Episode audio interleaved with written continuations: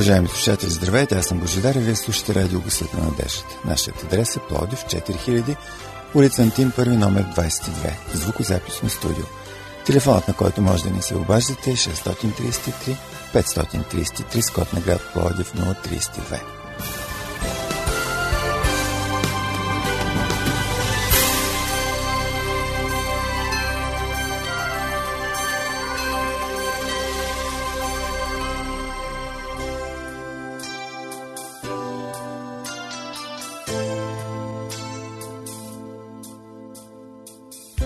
Тръгнали сме на някъде. Бавно вървим и мислим. Ще си подадем ли ръка? Ще си помагаме ли? Да посрещаме проблемите заедно. Да се радваме на зората заедно. Да вървим към кръста заедно. Уважаеми слушатели, започва нашето предаване заедно. Останете с нас.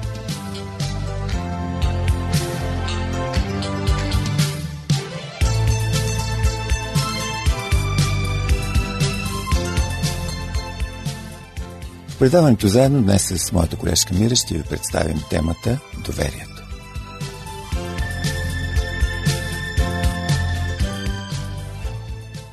Група туристи прекарали няколко дни сред живописна планинска местност. Те били очаровани от планинските зъбери и склонове. Групата изследвала скалите и цветята. Един от ентусиастите бил ботаник и докато разглеждал една стръмна страна на планината, Видял надолу по една отвесна скала някакво много рядко цвете, което представлявало голям интерес за него и искал да го има. Нито един от групата обаче не бил готов да рискува да се добере до така желаното цвете. Наблизо имало баща и син, които посели стадо овце. Те предложили на момчето щедра награда, ако то се съгласи да се завърже здраво с едно въже около кръста и да бъде спуснато по отвесната скала, за да откъсне цветето и да го даде на ботаника. Бащата веднага се съгласил, но момчето, въпреки че било безстрашен алпинист и често е било спускано над шеметни зъбери и скали, за да достигне до гнезда на някои птици, отказал въпреки щедата награда. Дори се опитали да му докажат, че въжето е достатъчно здраво, дори и за половин дози на мъже. Неговият действителен страх обаче стана очевиден, когато след момент на размисъл момчето казало «Ще го направя, ако баща ми държи въжето».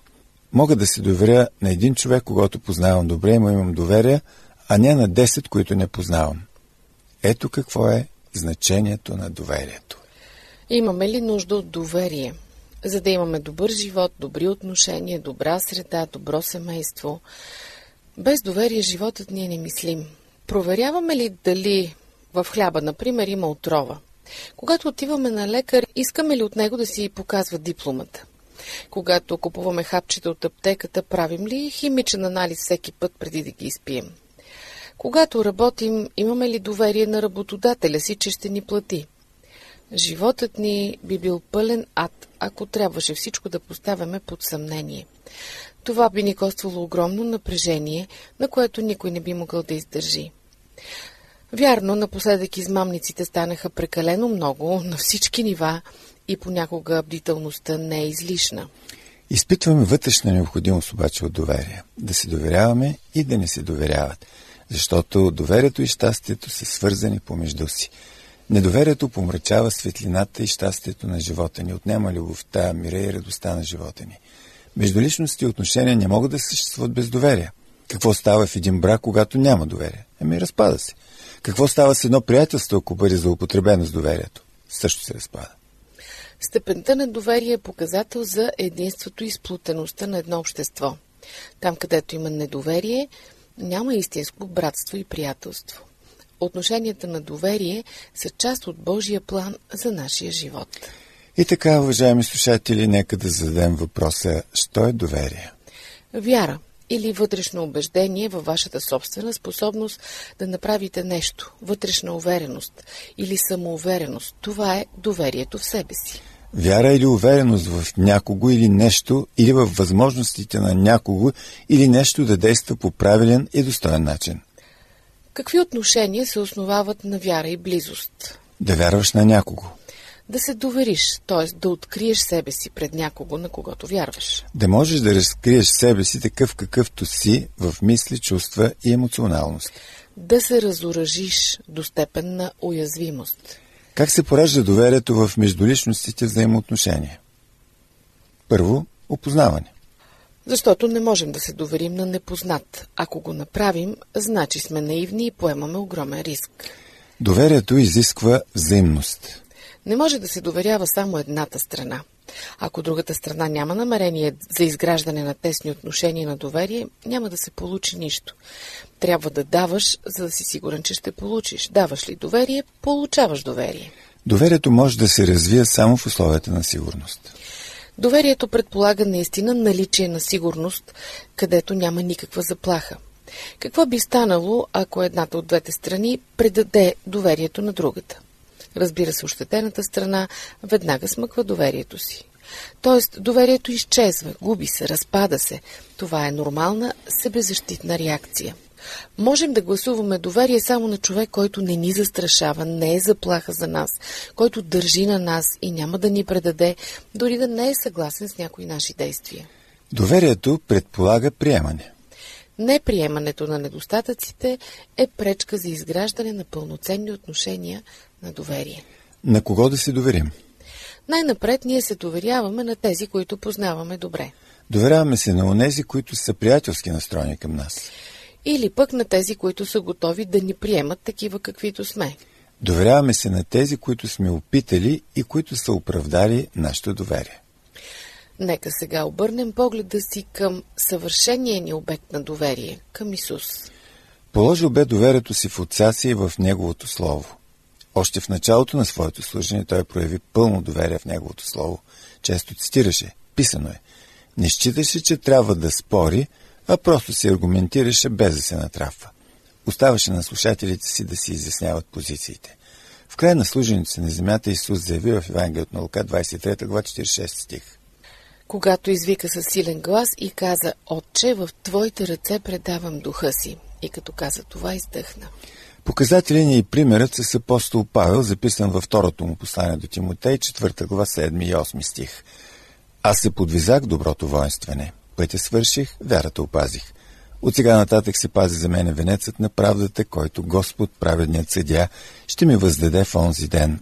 И не само на мен, а и на всички, които са обикнали Неговото явяване. Ние също можем да се доверим напълно на Бог и на Словото Му по примера на Исус.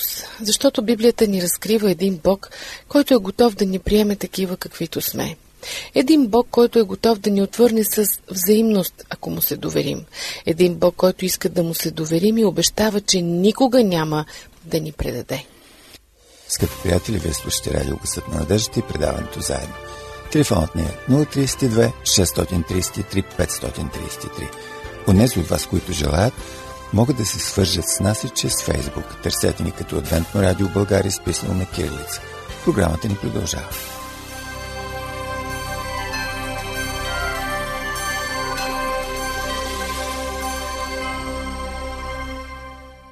Скъпи приятели, задавали сте си въпроса, а Исус доверяваше ли се на хората? Помислете само за избора му на апостоли. Той избира 12 души и полага доверието си в тях. Интересно обаче реакцията на Петър. Той явно доста се е притеснил от Исусовата покана. Прояви завидна доза смирение обаче. В Лука 5 глава 8 стих четем. А Симон Петър, като видя това, падна в краката на Исус и каза, иди си от мене, Господи, защото съм грешен човек. Но отговорът на Исус, който идва веднага след това в 10 стих, разбива на пух и прах неговото колебание. А Исус каза на Симон, не бой се, от сега нататък ще ловиш човеци. И Петър, приятно изненадан това невероятно доверие, пое пътя на ученичеството. Не винаги оправдаваше гласуваното му доверие, естествено, но въпреки това Исус не спря да инвестира доверието си в него. Дори след отричането, Исус пак го потърси, за да потвърди, че все още залага на него. Четем за това в Йоан 21 глава, 15 стих. А като закусиха, Исус каза на Симон Петър, Симон Ионов, обичаш ли ме повече, отколкото ме обичат тези? Каза му, да, Господи, ти знаеш, че те обичам. Той му каза, паси агънцата ми. Уважаеми слушатели, Библията ни представя един Бог, който е готов да се довери на хората. И защо го прави? Защото знае, че без доверие не може да има близки взаимоотношения с нас. Затова той, който толкова държи на междуличностните отношения, инвестира доверието си в нас, човешките същества. И това е така не само с Петър. Бог се доверява на Авраам, на Исак, на Яков, на много други, на целия Израилев народ. На тях даже гласува специално доверие. И това, че Израил в большинството си се оказва недостоен за това доверие, е една много тъжна история. И на нас Бог гласува огромно доверие, като ни поверява посланието на примирението. Не считате ли понякога, че Бог залага твърде много на нас? Не ви се струва, че Бог рискува твърде много, като залага на нас непостоянните хора?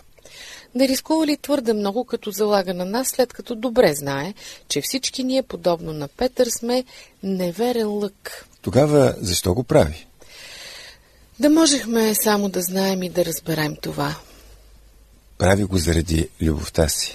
Защото знае, че това е начинът да ни промени към по-добро. Защото доверието поражда доверие. Исус гледа на хората не като на такива, каквито са били, а като на такива, каквито могат да станат с Неговата благодат. Доверието предполага и поемането на риск. Достатъчно е да си припомним случая с Юда Искариотски. Според някои библейски тълкователи, думите, записани в 19 и 20 стихове от 8 глава на Евангелието на Матей, са фактически един кратък разговор между Юда и Исус. Нека ги прочетем. И дойде един книжник и му каза, Учителю, ще върва след тебе където и да идеш.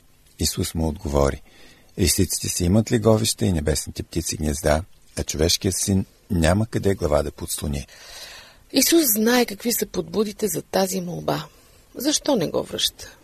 И други са идвали с желание да вървят след него, но той не ги допуска. Защо допуска Юда до себе си и му отдава доверието си? Инвестира твърде много в него. Юда влиза в най-тесния кръг около Исус, посветен е в плановете и намеренията му. Поверява му се касата – Длъжността на касиер говори за инвестиране на особено високо доверие. И Юда предава това доверие. Поразителното е, че Исус не отказва да дарява доверието си, дори на такива като Юда. Дори тази невероятна болка от предаденото доверие не е в състояние да го възпре от намерението му да се довери на Юда. Тази история ни разкрива картината на един Бог, който е толкова силно влюбен в нас, че е готов да ни се доверява в аванс, дори да сме предатели. Картината на един Бог, който предпочита да преживее болката от предаденото доверие, отколкото да каже на теб не мога да ти се доверя, понеже може да ме предадеш. Скъпи приятели, когато е на лице човешкия фактор, винаги съществува потенциална опасност доверието да бъде злоупотребено, то да бъде предадено. Кое може да накърни доверието между хората? Нека да изборим някои неща. Например, некоректност. Непочтеност. Или пък оклеветяване. Изневяра. Или предателство. Нарушаване на поверителност. След като съществуват такива рискове, разумно ли е тогава да се доверяваме на човеци? От една страна не можем да живеем без доверие. От друга има риск доверието да бъде предадено. На какви хора можем да се доверим? На всички ли? О, не. Разбира се, нямаме намерение да ви даваме някакви шаблонни съвети. Нека все пак отворим Библията и се замислим, като естествено подхождаме към нея и творчески. Във второто послание до Коринтияни 8 глава 22 стих четем. Пратихме с тях и другия ни брат, чието усърдие много пъти в много неща сме опитали и който сега е много по-осърден поради голямото му към вас доверие. В притча 18 глава, 24 стих, мъдрецът казва Има приятел, който се държи по-близо и от брат. Притча 27 глава, 9 стих. Както благоуханните масла и каденията веселят сърцето, така и сладостта на сърдечния съвет на приятел. Кои са хората, на които не бива да се доверяваме? Християнството не е нито овче души, нито някаква наивна теория на хора, които хвърчат в небесата. Живеем в усилно време, както го нарича Библията. Заобиколени сме от престъпност, от кражби, от измами. И ако ние механично, изолирано от контекста, започнем да прилагаме буквално библейските съвети, може доста жестоко да си изпатим. Затова Исус ни дава един много мъдър съвет в Матей 10 глава 16 стих. Ето, аз ви изпращам като овце между вълци. И така, бъдете разумни като змиите и незлобиви като гълъбите. С други думи, трябва добре да обмисляме действията си, постъпките си, да анализираме внимателно ситуацията. Понякога решенията са много трудни, но не бива да се обесърчаваме, защото има един, на когото можем да се доверим изцяло, безрезервно, напълно, без условия. Нашият Спасител. При всички положения той ще ни даде възможно най-добрия съвет. Не е необходимо да привеждаме средства в небесната му банка, да ипотекираме имоти, Неговите съвети са даром, стига да ги поискаме от цялото си сърце. Божествената мъдрост, записана в посланието на Яков 1 глава 5 стих, е обещана на всеки от нас. Но ако на някого от вас не достига мъдрост, нека иска от Бога, който дава на всички щедро, без да окорява и ще му бъде дадена. Още сега можем да откликнем на това обещание. повече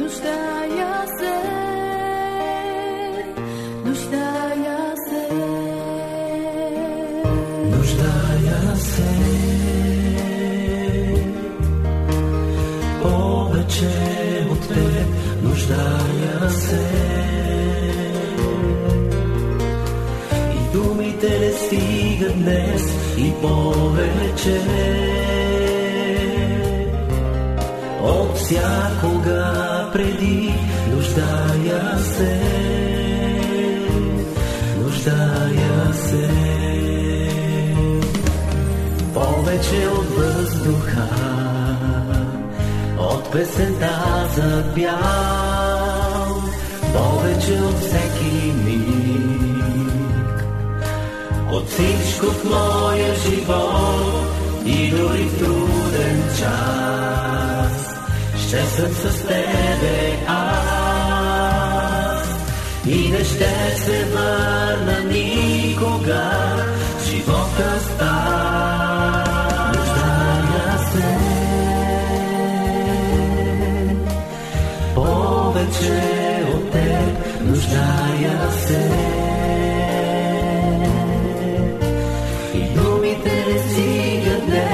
и повече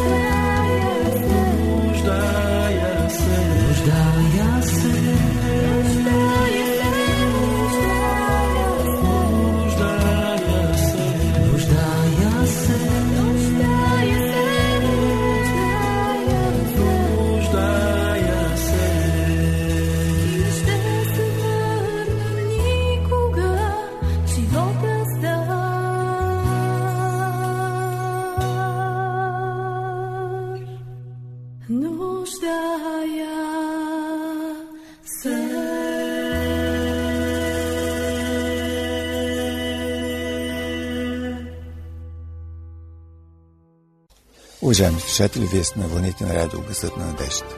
Може да ни пишете и на нашия имейл адрес awr.bg.abv.bg а също така и да ни слушате в интернет на сайта awr.org. А сега ще чуете на какво разчита псалмистът, на кого се доверява, кой е негова защита.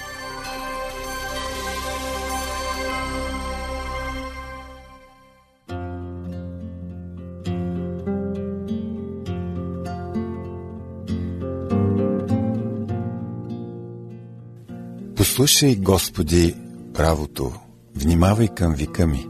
Дай ухо на молитвата ми, която принасям с искрени устни. Нека излезе присъдата ми от присъствието ти. Очите ти нека гледат справедливо. Изпитвал си сърцето ми. Посетил си ме нощно време. Опитал си ме и не си намерил в мене никакво зло намерение. Мислите ми не надвишават устата ми.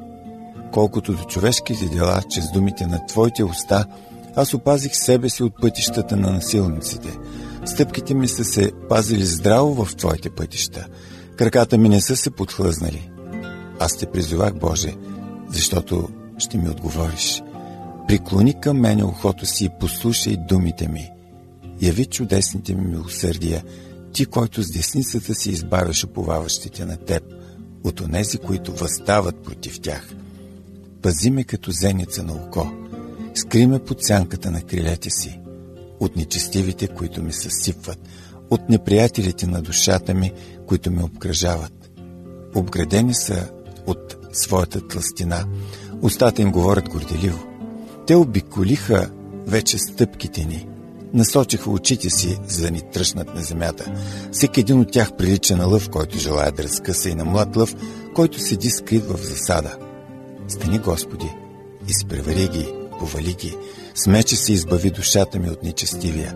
От хора, Господи, с ръката си, от светските хора, чието дял е в този живот и чието корен пълниш със съкровищата си, които са наситени с деца и останали си имот оставят на внуците си. Аз ще видя лицето ти в правда, когато се събудя и ще се наситя от изгледа ти. Обичам те, Господи, сила моя. Господ е скала моя, крепост моя, избавител мой, Бог мой, канара моя, на когото се надявам, щит мой, рогът на избавлението ми, високата ми кула. Ще призова Господа, който е достохвален, така ще бъде избавен от неприятелите си. Връзките на смъртта ме обкръжиха, порой от беззакония ме оплашиха, връзките на преизподнята ме увиха, примките на смъртта ме стигнаха. В отеснението си призовах Господа и към Бога мой извиках. От храма си той чу гласа ми и викът ми пред него стигна до ушите му. Тогава се поклати и потресе земята. Основите на планините се разлюляха и се поклатиха, защото той се разгневи. Дим се издигаше от нозлите му, и огън от устата му поглъщаше, въглени се разпалиха от него. Той сведе небесата и слезе, и мрак беше под краката му. Възседна керовим и летя, летя на ветрени криле. Положи за своя скривалище тъмнината, за покров около си тъмните води, гъстите въздушни облаци. От святкането пред него преминаха през облаците му град и огнени въглени, и гръмна Господ от небето. Всевишният даде гласа си, град и огнени въглени, и прати стрелите си и ги разпръсна, да светкавици в изобилие и ги смути. Тогава се разкриха коритата на водите, откриха се основите на Вселената от Твоето изобличение, Господи, от духането на дъха на нозрите Ти. Прати от височината, вземе, извлечеме от големи води, избавяме от силния неприятел, от онези, които ме мразиха, защото бяха по-силни от мене. Стигнаха ме в деня на бедствието ми, но Господ ми стана опора.